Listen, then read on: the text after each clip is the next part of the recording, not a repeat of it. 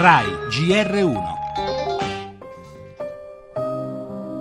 Clara, Laura, Aldo, Jessica, Vilma, Marisol, Nunzia, Gabriele, Alberto, Tommaso. Non abbiate paura, non vi lasceremo soli. Solo insieme noi potremo ricostruire le nostre case e le nostre chiese.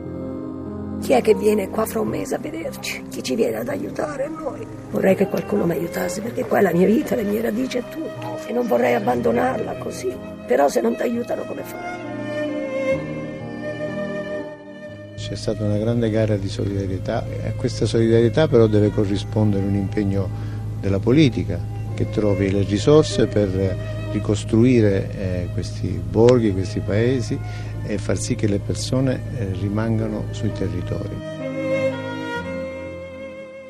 Un continuo rincorrersi di scosse e soccorsi, di vivi e morti sottratti alle macerie, nella ricerca di parole impossibili, di conforto e speranza tutto non può che tacere davanti alle bare bianche e alla lettera di un vigile del fuoco che non sa darsi pace per aver salvato solo una delle sorelline, all'abbraccio infinito dei parenti delle vittime, al cane che non vuole abbandonare il feretro del padrone. Il vescovo di Ascoli non ha risposte e indica ai fedeli un potente simbolo di resurrezione che lui stesso ha voluto recuperare dalle macerie di una chiesa, il crocifisso. La Pasqua, attesa dagli sfollati, è il risorgere dalla polvere del terremoto di case e comunità.